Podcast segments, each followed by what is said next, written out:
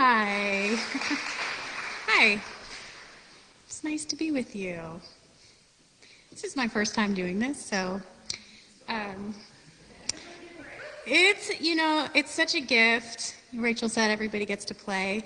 And it's a special thing to be a part of a community that will invite ordinary people to share um, on a Sunday morning. So I'm just very privileged to be a part of this community. Um, and one thing you should know about me is that I love sermons that include a lot of stories and personal testimony, and just talking about what's God, what God is doing um, in our lives specifically. So I do find it somewhat. Um, I still kind of have some inhibitions about self-disclosure. It's a little bit awkward, but I'm going to push through that because I really feel like, um, for me at least, it's one way that the Holy Spirit has really um, just moved in my heart and in my life. So I want to just, I just pray that the Holy Spirit will use kind of my personal um, story to encourage you and to bless you. So I titled this talk, um, Drawing on the Law of Love Through a Rich Inner Life. And that second phrase, a rich inner life, I saw a bumper sticker that said, Ask me about my rich inner life. I just thought it was hilarious. Uh, but also that it just kind of captivated my imagination because I thought, you know, as an introvert um, and somebody who really loves um, talking about Jesus and, and sharing, um, I just want people to ask me about my rich inner life. so um, I know you didn't exactly ask, but I'm going to share with you today. Um, the first part, drawing on the law of love, um, that is going to make more sense in, in, after we read the passage. And I've actually invited um, my wonderful husband, best friend, to read the passage for us today. We're going to read Matthew, and we are still working on Matthew. we're still so we're and we and actually we're kind of skipping around a little bit, but he's going to read Matthew five for us. Morning. So starting in verse 17, do not come do not think that I have come to abolish the law of the prophets. I have not come to abolish them, but to fulfill them. Truly I tell you, until heaven and earth disappear, not the smallest letter, not the least stroke of a pen will by any means disappear from the law until everything is accomplished. Anyone who sets aside one of the least of these commands and teaches others accordingly will be called least in the kingdom of he- heaven. But whoever practices and teaches these commands will be called great in the kingdom of heaven. For I tell you that unless your righteousness surpasses that of the Pharisees and the teachers of the law, you will certainly not enter the kingdom of heaven. You've heard it said to the people long ago, You shall not murder, and anyone who murders will be subject to judgment. But I tell you that anyone who is angry with a brother or sister will be subject to judgment. Again, anyone who says to a brother or sister, Raca, is answerable to the Sanhedrin, and anyone who says, You fool, will be danger, will be in danger of the fire of hell. Therefore, if you are offering your gift at the altar, and there is and there remember that your brother or sister has something against you, leave your gift there in front of the altar. First go and be reconciled to that person. Then come and offer your gift. Settle matters quickly with your adversary who is taking you to court. Do it while you are still together on the way, or your adversary might hand you over to the judge, and the judge may hand you over to the officer, and then you may be thrown into prison. Truly, I tell you, you will not get out until you have paid the last penny. Thank you. Um, so you can go to the next slide. So there's really no getting around the fact that Jesus is setting some very high expectations in this passage. And um, I want to frame these expectations around the idea of um, the law is love. And so, you know, the, this top bar here is the bar that Jesus sets for us as the law of love. And he's, you know, obviously we are um, not nearly what the Pharisees were if we think about the law in terms of the religious rules of the day. Um, but if we think about this idea of the law of love, um, you know, we can we have to understand that embedded in this idea of high expectations, there's a promise, a promise that we can fulfill the law of love. We cannot you know, obviously the Pharisees were perfectionistic in their in the way that they approached the law, and I would pose to you that that is not the, the way that Jesus encourages us to reach those expectations. Very clearly, not about perfectionism. Um, and I want to, so because of something that Jesus says later on in Matthew, you can go to the next slide. Um, this is where I kind of arrive at this idea that really what the law and the prophets is, is about love. Um, he's talking to, this is Matthew 22, and he's talking to the Pharisees again, and they're, you know, testing him. and they ask him what the greatest commandment is. And I'm sure, you know, this is a very um, popular scripture. Um, and he replies, Love the Lord your God with all of your heart, and all of your soul, and all of your mind. This is the first and greatest commandment. And the second is like it love your neighbor as yourself. And he uses that same phrase again. All of the law and prophets hang on these two commandments. So the bottom line here is that Jesus wants us to know that he expects us to be able to obey the law of love. And we also know that it's impossible to do this on our own through perfectionism. And it has to be an act of grace. It is something that is a God initiated act. Um, it's an entire overhaul and transformation of our souls and our hearts. Um, and we didn't uh, go all the way through the rest of Matthew 5, but he talks about a lot of um, conditions of the heart, and you can go to the next slide. But basically, all of the all of those things that he's um, suggesting that um, we should have really high standards are, on are essentially a lack of love in our hearts. So when we say you fool, it's on the same continuum as murder, right? It's, it's the lower end, but it's the same heart condition where we become annoyed and frustrated with our loved ones and our neighbors. We have disagreements and conflict, um, and we, have, we objectify people, and we have desires that are out of control. All of those things are a result of a heart condition that is depleted of love, is, is dry of love. So the question then becomes how do you overhaul your soul? And this is obviously something that God initiates in us. It is an act of grace. God, God overhauls our souls. But we can create the right conditions. We can um, set ourselves up to receive grace.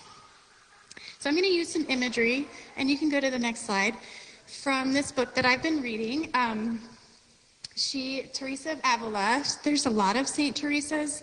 She's the one from Spain in the 1500s.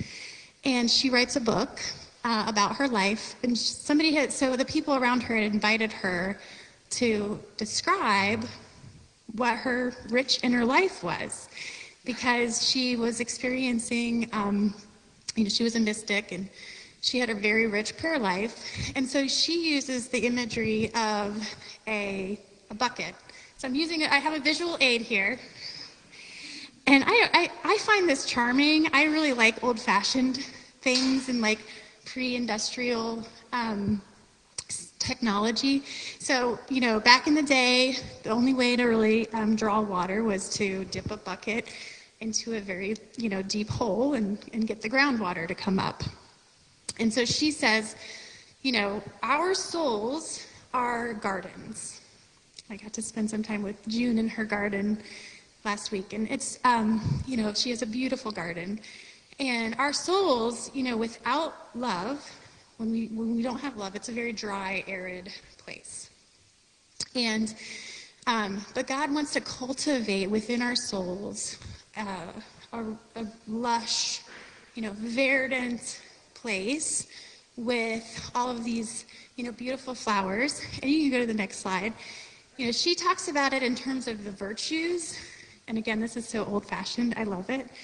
Um, prudence, fortitude, justice, and temperance. You know, these words I think have fallen out of our vocabulary, so I'm not going to like try to define them. But if you go to the next slide, this is my modern day interpretation of what those words um, mean. So, courageous leadership, justice, and patience. These are the virtues, and I use that, John, I, I love that phrase. I have really adopted that phrase in my life. Um, so, thank you for introducing that phrase.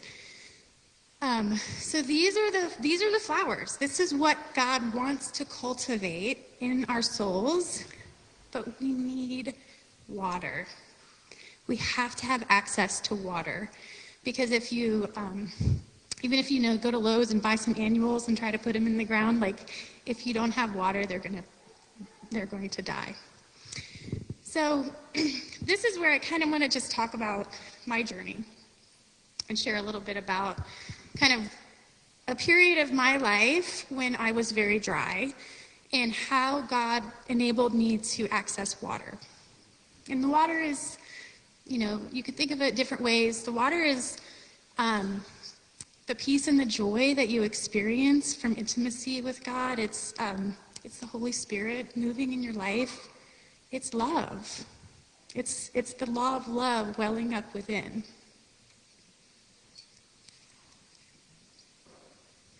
So, you know, uh, this is probably five or six years ago. We were in the old building um, over at the high school. And I was just in a season of life where I was very dry. And there were times where, you know, we would be doing prayer ministry after the service, and I would, I was in a very passive uh, stage. I, I, call it my post idealistic stage. Um, I, I don't know exactly what happened to me, but you know, I settled down into life. I was a mom and just working a, a very routine job. And it wasn't what I, I had really, you know, dreamed of when I was a, a young person just on fire for Jesus. And um, I'm sure some things, specific things happened to get me to this place, but it was a very dry season. And, uh, and during prayer ministry time, I would often feel that a little bit of a nudge, you know, to go get prayer. And I would um, just not just not do it. Just not kind of listen to that uh, prompting. And uh, and when I was in, so in my youth, I was involved with the campus ministry, and that was really where I became a Christian in college and just loved um, doing ministry with students. In fact, I moved to a college town after I graduated, and I spent three years kind of doing ministry um, at the College of, of, Wooster, but I hadn't really been consistently like participating in that for several years. And so, yeah, about five or six years ago, my friend um, who I was partnering in ministry with invited me to go to a conference and minister to the students there. So there was a, an evening where you had you know a message and, and music and worship, and then afterward there was prayer ministry. And so where in my normal life I was very passive and, wouldn't have necessarily like stepped into that, I had been invited into this space where I was like, okay, I guess I'm doing prayer ministry now. and it was just a, a, kind of a re tapping into the water. You know, it was kind of dipping my bucket into the water again in a new way. And um, it gave me a taste of prayer ministry again that was just kind of like started my soul down a path of really like being thirsty for water again. And um, at that time, uh, Kim invited, another Kim, invited us to be a part of the School of Kingdom Ministry. And um, Monica and I, uh, and Dave, uh, who passed last year, we were part of that ministry together. And it was just a, like kind of a consistent way to draw water. Every week, you know, and there's like lots of um, learning that we did throughout the week too in between our sessions. But you know, doing ministry on the streets, we would go down to the you know Broad and High and, and pray for people in that way. And I think that what's what's interesting about the analogy of drawing water is that, for me at least, trying to draw water on my own was very. Sometimes I would come up dry. You know, I would drop my bucket down in and it would, and I would not be accessing the water in the way that I wanted to. But when I was praying for other people and I was engaged in prayer ministry, um, that was a way for me to access water. And um, so I just, uh, it really started to do this, you know, this transformation was happening in my soul, you know, and I, I actually went through the uh, faith walking course after that, and that was um, the, uh, it's now called emotional focus, and I was, um, I think it's called that. Um, and so and I, I, went through that, and that season was um, kind of a crazy uh, season where God was helping me to um, rethink uh, my vocation. And so all that aridness that I had felt, like I called it at the time, vocational barrenness, where just there was no fruit. There was no fruit in my life. And um, and I will say, like, the fruit that, or the, you know, the, the flowers or the fruit or, you know, the, the outgrowth of this of this garden, um, it's painful. it was really painful, like transitioning out of a of a job and into um, an unknown space. That um, you know, I cried a lot. Like it was it was a bitter, not bitter. It wasn't bitter, but I I mean, it was a deeply painful um, tearing away of the old. But God really brought me into a place where um, I was able to work, do vocation. Like I was not in ministry, um, but I was doing. I had a vocation where I really felt like these virtues could be were being manifested in my soul. Um, it, and you know, I I have. Um, so my job right now, I work for the Children's Defense Fund, and I got to be a part of a campaign to change, you know, to create a new policy. And it really was like a blessing in the sense that we, I got to partner with the Holy Spirit to pursue justice on earth, to pursue the kingdom of God on earth. And um, we established, so when youth are in foster care and they're not being treated well, or if their rights are being violated, um, and this is coming from students who've been in foster care and partnering with them and talking about their, this was what they thought needed to change. If, their if their concerns were being dismissed, um, they would uh, be stuck. And I think, you know, God is the defender of the poor and the vulnerable, right? He's the defender of the orphan. And what we were able to do was create an office that if a youth is in that experience, is having that experience, there's a, now a statewide office so that they have a place to go to report their concerns and it will be investigated. And so all of this happened in these three years, like in the last three years. Um, and I just really feel like it was a, a Holy Spirit movement of, of growing this garden in my life where I could pursue justice through courageous leadership. And trust me, it required a lot of patience. And all of that is is love. That's that's what the Holy Spirit really wants to do in our lives is to grow these virtues. Um, so I think what um, you know the the key takeaways, I guess, um, in in my story are that I think the drawing water on your own is hard. So we have an opportunity every week, we create a sacred space here. And I love that we hold Sunday mornings sacred and, and come. And, and this is a place where we draw water. This is where we have access to the love and the Holy Spirit that grows virtues in our hearts. And so, you know, my invitation is that our time of prayer ministry would be a sacred time. And so if you're, you know, not necessarily ready to either go up to the, you know, go up and ask somebody for prayer or to pray for somebody, my invitation is just hold it sacred, you know, and, and be in the space of um, inviting the Holy Spirit to speak to you.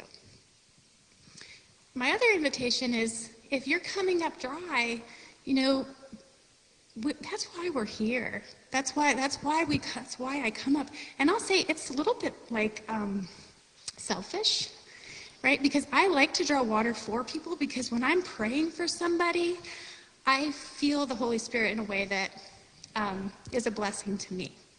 So if you're ever nervous about it, and you don't have to say anything specific, you don't have to say, "Oh, I have a, you know, X, Y, or Z." Like all we're really asking for is for the Holy Spirit to just allow us to feel God's blessing. Like I just need to be I just need to feel blessed today. I just need to feel that Jesus is close by me today. It can just be as simple as that. Um, so that's the second invitation is that you really would like draw water with someone. give somebody the opportunity to draw water with you. Um, and then, of course, the um, invitation to be a part of the prayer ministry training. And I will say, you don't have to be a Verdant Garden, right? You're not going because you're already a Verdant Garden. You're going because, um, you know, it's an invitation to draw water with people in a, in a different way. Um, so, you know, I'm, I'm excited. Uh, June and, and Rachel and I are going to um, hang out, and I'd love to just spend time with you. If you don't ever end up going to pray for people, even even if you just want to like be with people out in the afternoon, we would love that. Um,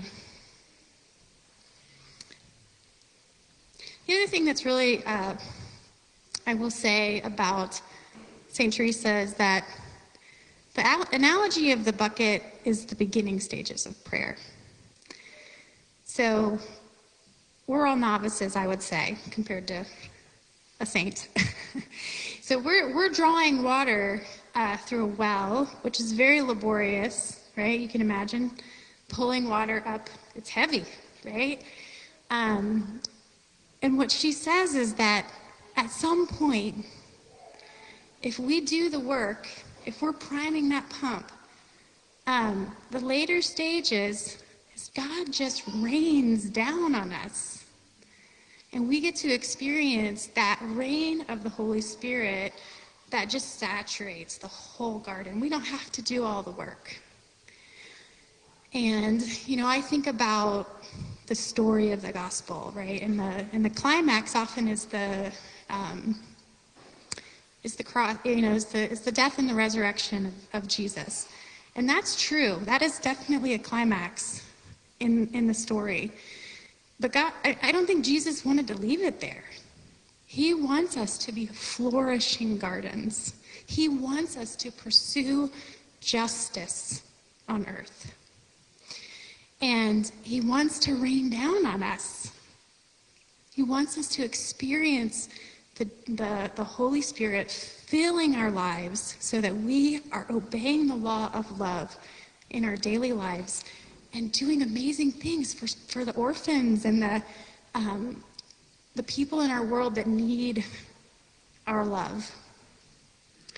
So the climax, I think, is coming in a couple weeks.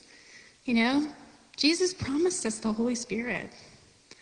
He didn't set the bar that high to leave us, you know, as passive post idealists, cynical in a broken world. You know, he says that the expectation is that high because he's promised us an indwelling of the Holy Spirit and a raining down of the Holy Spirit. So, my exhortation is that over the next couple of weeks, draw water. Use your bucket, use your friends to draw water with you. And then when we come together on Pentecost, let's just pray. Let's pray for rain. Let's pray that we would all become these rich, beautiful gardens. So um, I'm going to close by saying um, we're going to have some time of music. So I don't know if the team wants to come back up and, and start that process. Um, and we're going to do communion. And just to say that um, on the night Jesus was betrayed, he, um, he told us a story, and he used the imagery of bread and wine. And embedded in that is a promise that we can be rich, verdant gardens. So he, you know, he gave the he gave his disciples the bread, and he said, "This is my body broken for you. Do this in remembrance of me." And he took the cup and he gave it. He said, "Drink this in remembrance of me." So as we come to the table today, come with expectation that your heart will be well watered, and um, yeah, I just pray, Holy Spirit, would you come today? And if the people doing communion want to come up, um, Holy Spirit, we just love your water. It's so quenching and um, it's all we need. It's all we need in the world. So would you just come and um, have your way with us? In Jesus' name.